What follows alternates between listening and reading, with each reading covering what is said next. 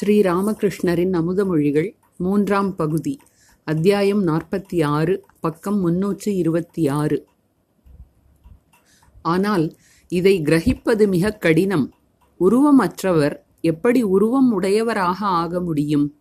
இந்த சந்தேகம் மனத்தில் எழுகிறது. இனி கடவுள் உருவம் உடையவராகவே இருந்தால் பல உருவங்கள் ஏன்?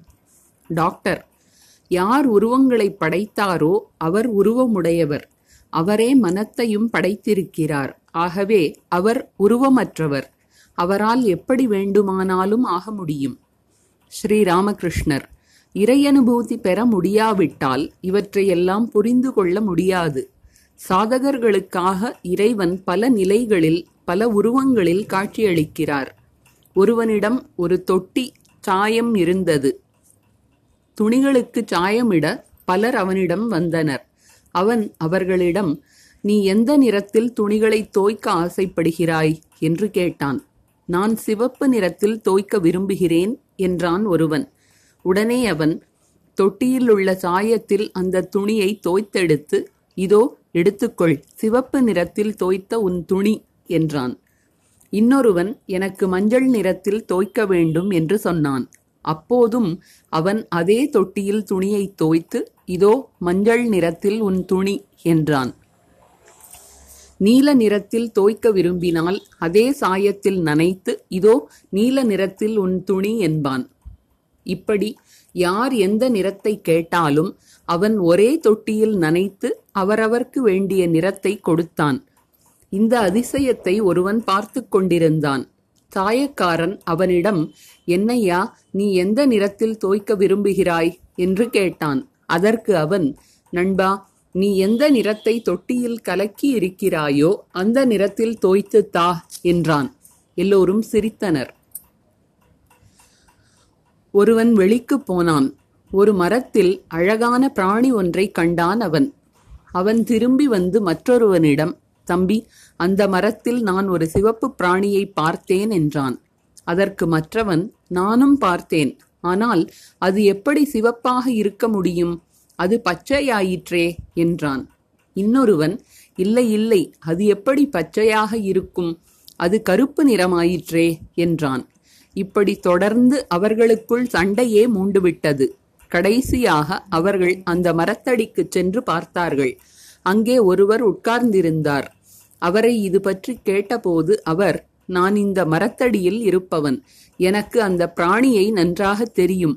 நீங்கள் என்னென்ன சொன்னீர்களோ அவையெல்லாம் உண்மை.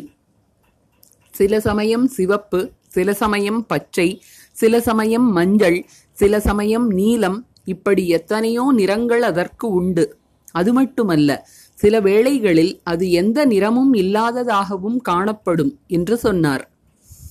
யார் எப்போதும் கடவுள் நினைப்பில் இருக்கிறானோ அவன்தான் அவர் என்ன உருவத்தை உடையவர் என்பதை அறிய முடியும். அவர் பல உருவங்களில் காட்சியளிக்கிறார் பல நிலைகளில் காட்சியளிப்பார். அவர் குணங்கள் உடையவர் அதே வேளையில் குணங்கள் அற்றவர் என்பதை அவனே அறிவான். பச்சோந்தி பல நிறம் கொண்டது நிறம் அற்றதும் கூட என்பதை மரத்தடியில் இருப்பவனே அறிவான். மற்றவர்கள் வாதமும் சண்டையும் இட்டு துன்பத்தை அடைகின்றனர்.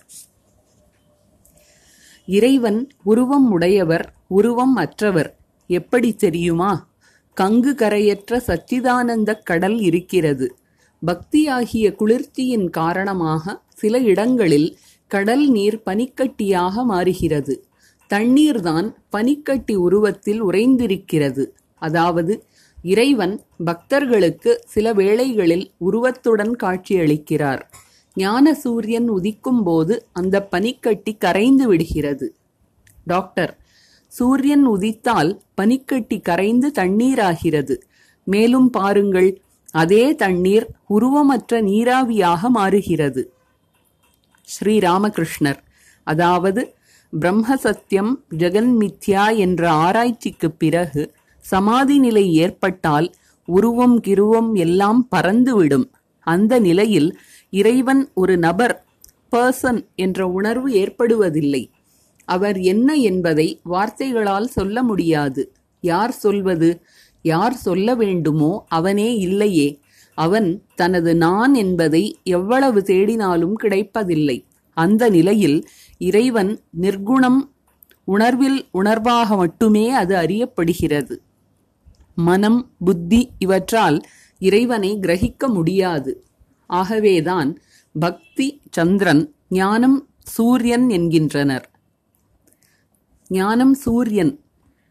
வடதுருவத்திலும் தென் துருவத்திலும் கடல் இருப்பதாக கேள்விப்பட்டிருக்கிறேன். அங்கே கடுங்குளிர் காரணமாக தண்ணீர் பல இடங்களில் பெரிய பெரிய பனிப்பாறைகளாக உறைந்து கிடக்கிறது. கப்பல்கள் போக முடியாது. போனால் தடைபட்டு நின்றுவிடும். டாக்டர் பக்தி நெறியில் மனிதர்களுக்கு தடைகள் ஏற்படும். ஸ்ரீராமகிருஷ்ணர் ஆம் தடைகள் ஏற்படத்தான் செய்யும். ஆனால் அதனால் தீங்கு இல்லை. சச்சிதானந்த கடலின் தண்ணீர் தானே இறுகி பனிக்கட்டியாக மாறியிருக்கிறது. ஆராய்ச்சி செய்தாலும் பிரம்மசத்தியம் ஜெகன்மித்யா என்று ஆராய்ச்சியில் ஈடுபட்டாலும் அதனால் கெடுதல் இல்லை. ஞான சூரியனால் பனிக்கட்டி உருகத்தான் செய்யும். ஆனால் அந்த சச்சிதானந்த கடல் இருக்கவே செய்கிறது. ஞான ஆராய்ச்சிக்கு பிறகு சமாதி ஏற்பட்டால் நான் கீன் எதுவுமே நிலைக்காது. ஆனால் சமாதி வாய்ப்பது மிக கடினம். நான் எந்த விதத்திலும் போக விரும்புவதில்லை. அதனால் மீண்டும் இந்த வாழ்க்கைக்கு வரவேண்டி இருக்கிறது பசுங்கன்று ஹம்பா ஹம்பா நான் நான் என்பதால்தான் இவ்வளவு கஷ்டப்படுகிறது. வெயில் என்றும் மழை என்றும் இல்லாமல் அது நாள் முழுவதும் ஏர் உழ வேண்டியிருக்கிறது. இல்லாவிட்டால் அதை கசாப்புக்காரன் வெட்டுவான். அதன் பிறகும் அதன் கஷ்டத்துக்கு முடிவில்லை. தோல் தொழிலாளி அதன் தோலால் செருப்பு தைக்கிறான். கடைசியில் அதன் நரம்புகளைக் கொண்டு பஞ்சடிக்கும் நான் தயாரிக்கின்றனர். பஞ்சடிப்பவன் கையில் போன அது துஹு துஹு நீ நீ என்கிறது. அப்போதுதான் அதன் துன்பங்கள் ஓய்கின்றன. மனிதனும் நான் அல்ல நான் அல்ல நான் அல்ல நான் ஒன்றுமே இல்லை. எம்பெருமானே நீ கர்த்தா நான் சேவகன் நீ எஜமான் என்று சொல்லும்போதுதான் விடுதலை கிடைக்கிறது. உடனேயே முக்தி. டாக்டர் ஆனால் பஞ்சடிப்பவன் கையில் விழ வேண்டுமே? எல்லோரும் சிரித்தனர். ஸ்ரீராமகிருஷ்ணர். நான் என்பது அடியோடு மறையாவிட்டால் அந்த போக்கிரி பயல் நான் சேவகன் என்பதாக இருந்துவிட்டு போகட்டும். எல்லோரும் சிரித்தனர். சமாதி அடைந்த பிறகு சிலரிடம் நான் சேவகன் நான் பக்தன் என்ற நிலையில் நான் நிலைக்கிறது. சங்கராச்சாரியார் உலக போதனைக்காக வித்யை நானை வைத்திருந்தார். சேவகனான் வித்யை நான் பக்தனான் இவை பழுத்த நான். பழுக்காத நான் எது தெரியுமா? நான் கர்த்தா நான் பெரிய வீட்டு பிள்ளை நான் பண்டிதன் நான் பணம் படைத்தவன். என்னையா இப்படிச் சொன்னாய்? இப்படிப்பட்ட எண்ணங்கள்தான்.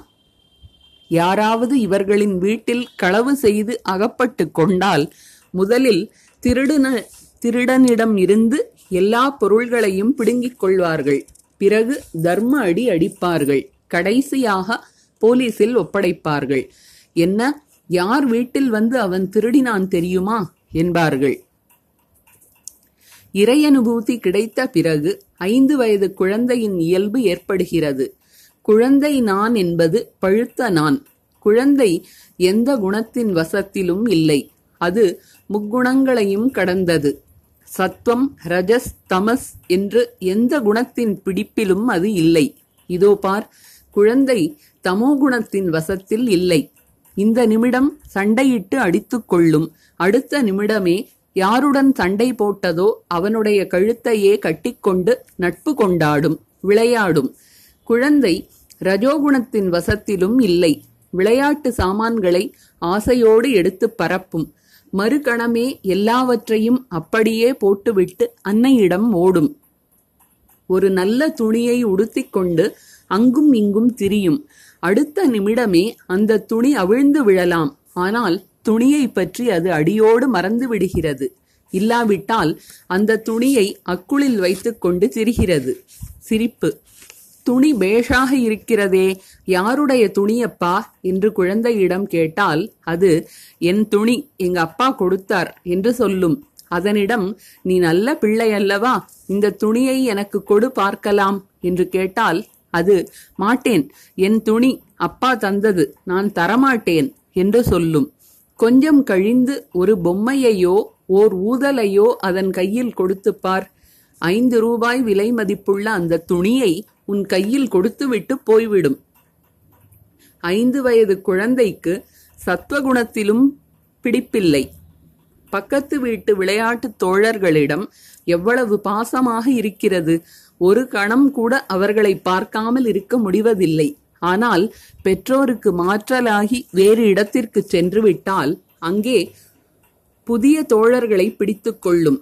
இப்போது பாசமெல்லாம் இந்த புதிய குழந்தைகளின் மீது போய்விடும். பழைய விளையாட்டுத் தோழர்களை அடியோடு மறந்துவிடும். ஜாதி உணர்வும் குழந்தைகளிடம் இல்லை. தாய் ஒருவனை காட்டி இவன் உன் அண்ணா என்பாள்.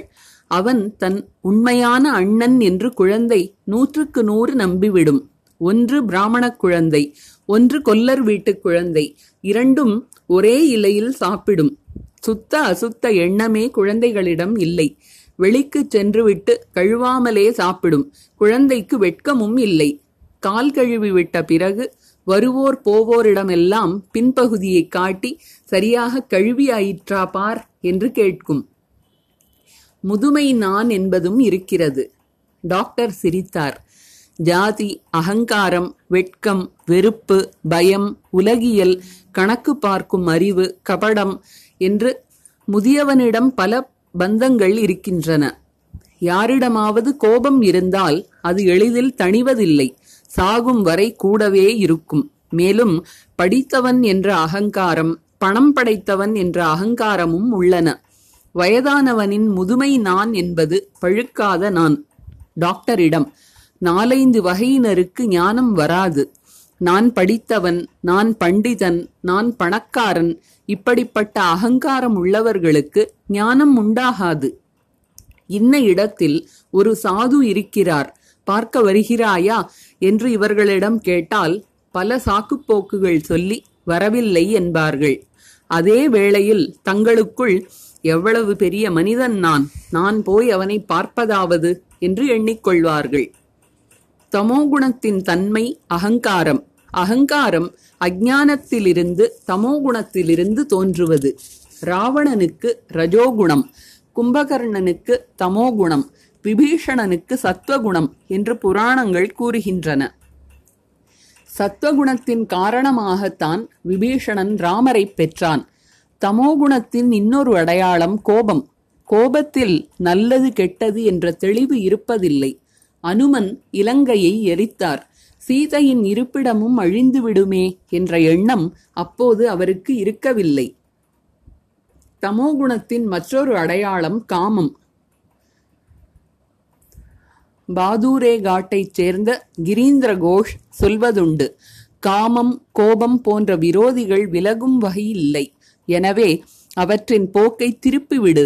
இறைவனிடம் ஆசை கொள் சச்சிதானந்தத்துடன் கூடி இன்பம் அடை. கோபம் போகவில்லை என்றால் தமோகுண பக்தியை கைக்கொள். என்ன? நான் துர்கையின் நாமத்தை சொல்கிறேன். கடைத்தேற மாட்டேனா? எனக்காவது பாவமாவது. எனக்கு ஏது பந்தம்? என்று சொல். இறையனுபூதி பெற வேண்டும் என்று பேராசை கொள். இறைவனது உருவத்தில் மோகம் கொள். அகங்காரம் கொள்ள வேண்டுமானால் நான் இறைவனின் சேவகன் நான் இறைவனின் குழந்தை என்று அகங்காரம் கொள். இப்படியாக ஆறு பகைவர்களின் போக்கையும் திருப்பிவிடு. டாக்டர் புலன்களை கட்டுப்படுத்துவது மிகவும் கடினம்.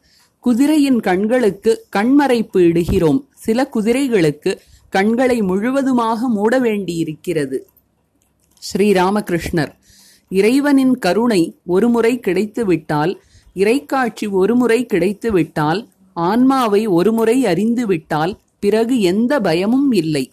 அதன் பிறகு இந்த ஆறு பகைவர்களாலும் ஒன்றும் செய்ய முடியாது. நாரதர் பிரஹ்லாதர் போன்ற நித்திய சித்த மகாபுருஷர்களுக்கு கண்களின் இரு புறங்களிலும் மறைப்பு போட வேண்டிய அவசியம் இல்லை. தான் தந்தையின் கையை பிடித்துக்கொண்டு வரப்பின் மீது செல்கின்ற குழந்தை கவனக்குறைவால் தந்தையின் கையை விட்டுவிட்டு குழியில் விழ நேரலாம். ஆனால் எந்த குழந்தையின் கையை தந்தை பிடித்துக் கொண்டிருக்கிறாரோ அந்த குழந்தை ஒருபோதும் விழாது.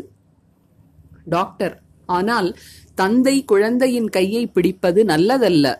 ஸ்ரீ ராமகிருஷ்ணர் அப்படியல்ல. மகாபுருஷர்கள் குழந்தை இயல்பு கொண்டவர்கள்.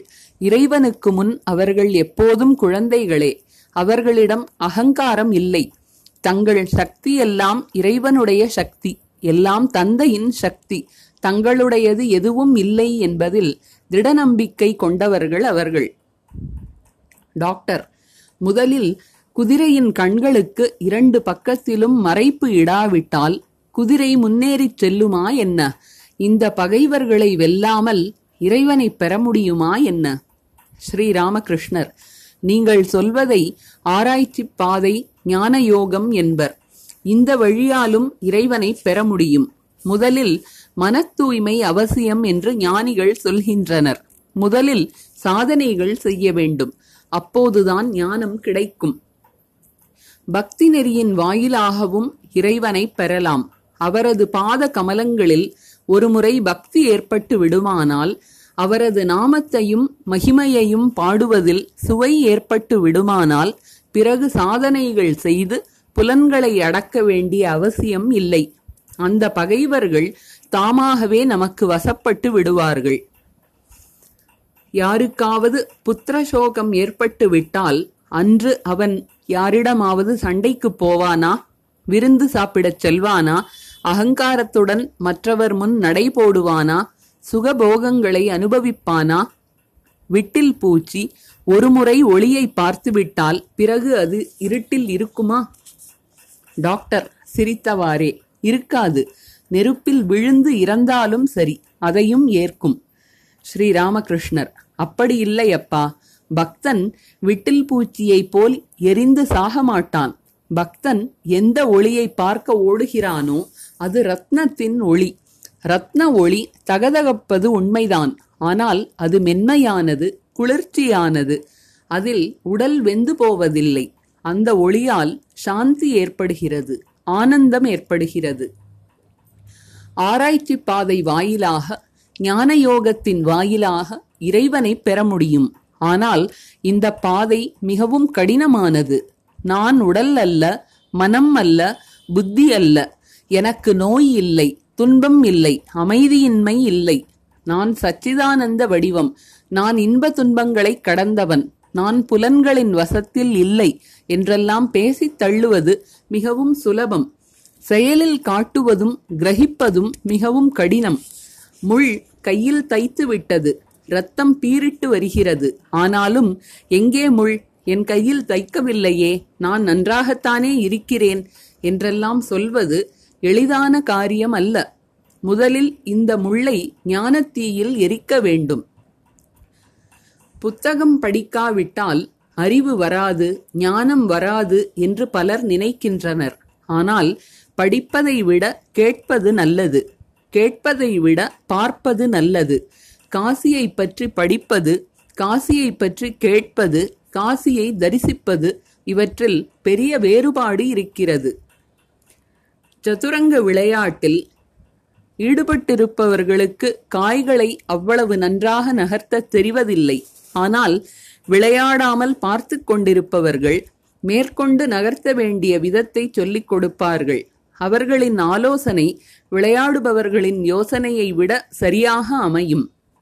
நாம் பெரிய அறிவாளிகள் என்று மனிதர்கள் நினைத்துக் கொள்கின்றனர். ஆனால் அவர்கள் உலகியல் மனிதர்கள். தாங்களே விளையாட்டில் ஈடுபட்டிருப்பவர்கள். எனவே காயை எப்படி நகர்த்துவது என்பதை அவர்களால் புரிந்து கொள்ள முடியவில்லை. உலகை துறந்த சாதுக்கள் பொருட்பற்று அற்றவர்கள். அவர்கள் உலகியல் மனிதர்களை விட அறிவாளிகள் விளையாட்டில் சேராதவர்கள். ஆகவே காய்களை நகர்த்துவதற்கான யோசனையை சரியாக சொல்லித்தர அவர்களால் முடியும். டாக்டர் பக்தர்களிடம் புத்தகம் படித்திருந்தால் இவருக்கு குருதேவருக்கு இவ்வளவு ஞானம் வந்திருக்காது. Faraday communed with nature. Faraday இயற்கையுடன் ஒன்று கலர்ந்த ஒன்று கலந்த உணர்வில் அதனுடன் தொடர்பு கொண்டிருந்தார். அவர் இயற்கையை அந்த உள்ளுணர்வுடன் தரிசித்திருந்தார். அதனால்தான் அவ்வளவு சயின்டிபிக் ட்ரூத்களை டிஸ்கவர் செய்ய முடிந்தது. விஞ்ஞான உண்மைகளை கண்டுபிடிக்க முடிந்தது. புத்தகம் படித்து வந்த அறிவாக இருந்தால் அந்த அளவிற்கு கண்டுபிடித்திருக்க முடியாது. Mathematical formulae only throw the brain into confusion கணித சூத்திரங்கள் மூளையை குழப்புகின்றன. ஒரிஜினல் இன்கொயரியின் வழியில் அவை பெரிய தடைகளை கொண்டு வருகின்றன உண்மையை ஆராயும் வழியில் அவை பெரிய தடைகளை கொண்டு வருகின்றன ஸ்ரீராமகிருஷ்ணர் டாக்டரிடம் நான் பஞ்சவட்டியில் தரையில் விழுந்து புரண்டு அன்னையிடம் அம்மா கர்மவாதிகள் கர்மம் செய்து எதை பெற்றார்களோ யோகிகள் யோகத்தின் வாயிலாக எதை கண்டார்களோ ஞானிகள் ஆராய்ச்சியின் மூலம் எதை அறிந்தார்களோ அதையெல்லாம் எனக்கு காட்டி அருள்வாய் என்று கேட்டேன். இன்னும் என்னென்ன எல்லாமோ நேர்ந்துள்ளன அவற்றையெல்லாம் எப்படிச் சொல்வேன்? ஆஹா என்னென்ன நிலைகளெல்லாம் கடந்து சென்றிருக்கின்றன தூக்கமே இல்லாமல் போயிற்று. இவ்வாறு கூறிவிட்டு குருதேவர் பாடினார் கழிந்தது தூக்கம் இன்னமும் தூங்க கண்ணிமை மூடிடுவேனோ? நானோ புத்தகம் கித்தகம் எதையும் படிக்கவில்லை. ஆனால் பார் அன்னையின் திருநாமத்தை சொல்கிறேன் என்ற காரணத்தினால் எல்லோரும் என்னை மதிக்கின்றனர். ஷம்பு மல்லிக் என்னை பற்றி வாளும் இல்லாத கேடயமும் இல்லாத சாந்தி ராம்சிங் சாந்தி ராம்சிங் ஒரு பெரிய வீரன் என்பார். எல்லோரும் சிரித்தனர். கிரீஷ் சந்திர கோஷின் புத்ததேவ சரிதம் என்ற நாடகத்தை பற்றி பேச்சு எழுந்தது. கிரீஷ் டாக்டரை இந்த நாடகம் பார்க்க அழைத்து போயிருந்தார். அதை டாக்டர் பெரிதும் ரசித்தார். டாக்டர் கிரீஷிடம் நீங்கள் பொல்லாதவர். தினந்தோறும் நான் தியேட்டருக்கு போக வேண்டுமா? ஸ்ரீராமகிருஷ்ணர் மாவிடம் என்ன சொல்கிறார்? புரியவில்லையே. மா இவருக்கு நாடகம் மிகவும் பிடித்திருக்கிறது. ஸ்ரீராமகிருஷ்ணர் ஈஷானிடம் நீங்கள் ஏதாவது சொல்லுங்கள். இவர் டாக்டர் அவதாரத்தை ஒப்புக்கொள்வதில்லை. ஈசான் எதற்கு வாதம்? வாதமே எனக்கு பிடிக்கவில்லை. ஸ்ரீராமகிருஷ்ணர் வெறுப்புடன் ஏன் சரியானதை சொல்லக்கூடாதா? ஈசான் டாக்டரிடம் அகங்காரத்தின் காரணமாக நம்மிடம் நம்பிக்கை குறைவு உள்ளது. காகபூஷண்டி முதலில் ராமரை அவதாரம் என்று ஒப்புக்கொள்ளவில்லை. சூரியலோகம் சந்திரலோகம் தேவலோகம் கைலாசம் எல்லாம் சுற்றிய பிறகு கடைசியில் ராமருடைய கையிலிருந்து தப்ப முடியாது என்று அறிந்ததும் ராமரே சரணாகதி என்று அறிந்து அவரை சரணம் அடைந்தது. ராமர் அதை பிடித்து வாய்க்குள் போட்டு விழுங்கினார். அப்போது பூஷண்டி தான் தன் மரத்தில் உட்கார்ந்திருப்பதை கண்டது. அதன் அகங்காரம் அழிந்தது. ராமர் பார்ப்பதற்கு நம்மை போன்ற மனிதராக இருக்கிறார். ஆனால் அவருடைய வயிற்றில்தான் பிரம்மாண்டமே இருக்கிறது. அங்கேயே ஆகாயம் சந்திரன் சூரியன் நட்சத்திரம் கடல் மலை உயிர்கள் மரம் எல்லாம் இருக்கின்றன என்பதை அப்போது அது அறிந்தது. ஸ்ரீராமகிருஷ்ணர் டாக்டரிடம் இறைவனே தனிநபராகவும் எங்கும் பரவியும் இருக்கிறார் என்பதை அறிந்து கொள்வது மிகக் கடினம். நித்தியம் யாருடையதோ அவருடையதே லீலையும். இறைவன் மனிதனாக முடியாது என்று நமது சிற்றறிவைக் கொண்டு உறுதியாகச் சொல்ல முடியுமா? இந்த விஷயங்கள் நமது சிற்றறிவிற்கு எட்டக்கூடியவையா என்ன? ஒரு படி பாத்திரத்தில் நாலு படி பால் கொள்ளுமா? ஆகவே இறையனுபூதி பெற்ற சாதுக்கள் மற்றும் மகான்களின் வார்த்தைகளில் நம்பிக்கை வைக்க வேண்டும். வக்கீல்கள் வழக்குகளை நினைத்துக் கொண்டிருப்பது போல் சாதுக்கள் தெய்வ நினைவுடன் இருக்கிறார்கள். காக்கபூஷண்டி கதையை நீங்கள் நம்புகிறீர்களா? டாக்டர் எதுவரை நல்லதோ அதுவரை நம்புகிறேன். இறைவனே காட்சி தந்துவிட்டால் எல்லா குழப்பமும் தீர்ந்துவிடும். ராமரை எப்படி அவதார புருஷர் என்று சொல்வது? முதலில் வாலிவதம். திருடனைப் போல் மறைந்து நின்று அவனை கொன்றார். இது மனிதச் செயல். இறைவனுடைய செயல் ஆகாதே. கிரீஷ் ஐயா இந்த காரியத்தை இறைவன்தான் செய்ய முடியும். டாக்டர் அடுத்தது சீதையை கைவிட்டதை பாருங்கள். கிரீஷ் இந்த காரியத்தையும் இறைவன்தான் செய்ய முடியும். மனிதனால் முடியாது. ஈசான் டாக்டரிடம் நீங்கள் ஏன் அவதாரத்தை நம்புவதில்லை? யார் உருவத்தை படைத்திருக்கிறாரோ அவர் உருவம் உடையவர் யார் மனத்தை படைத்திருக்கிறாரோ அவர் உருவமற்றவர் என்று சற்று முன்பு சொன்னீர்கள். இறைவனால் எதுவும் முடியும் என்று நீங்களே சொன்னீர்களே. ஸ்ரீராமகிருஷ்ணர் சிரித்துக்கொண்டே இறைவன் அவதரிக்க முடியும் என்ற விஷயம் அவருடைய சயின்ஸில் இல்லையே. எனவே அவர் எப்படி நம்புவார்? எல்லோரும் சிரித்தனர். ஒரு கதை கேளுங்கள். ஒருவன் வந்து இதோ பார் அந்த தெருவில் இன்னவனின் வீடு மளமளவென்று இடிந்து விழுந்ததை நான் பார்த்தேன் என்று வேறொருவனிடம் சொன்னான். மற்றவன் ஆங்கிலம் படித்தவன் அவன் சற்று பொறு செய்தித்தாளை ஒருமுறை பார்த்து விடுகிறேன் என்றான். செய்தித்தாளை புரட்டிய போது வீடு இடிந்து விழுந்த செய்தி அதில் இல்லை. உடனே அவன் உன் வார்த்தையை நான் நம்ப மாட்டேன். எங்கே? வீடு இடிந்து விழுந்த விஷயம் செய்தித்தாளில் இல்லையே. நீ சொல்வது பொய் என்று சொன்னான். எல்லோரும் சிரித்தனர். கிரீஷ் டாக்டரிடம் நீங்கள் ஸ்ரீகிருஷ்ணரை இறைவனாக ஏற்றுக்கொள்ளத்தான் வேண்டும். அவரை மனிதன் என்று சொல்ல நான் விடமாட்டேன். அவரை டெமன் ஆர் காட் சாத்தான் அல்லது கடவுள் என்றுதான் சொல்ல வேண்டும். ஸ்ரீராமகிருஷ்ணர் கபடமற்ற மனம் இல்லாவிட்டால் இறைவனிடம் சட்டென்று நம்பிக்கை வராது. உலகியலிலிருந்து இறைவன் வெகு தூரம். உலகியல் இருந்தால் பல்வேறு சந்தேகங்கள் ஏற்படுகின்றன. பண்டித அகங்காரம் பண அகங்காரம் போன்ற பல்வேறு அகங்காரங்களும் வந்துவிடுகின்றன. ஆனால் இவர் டாக்டர் கபடமற்றவர்.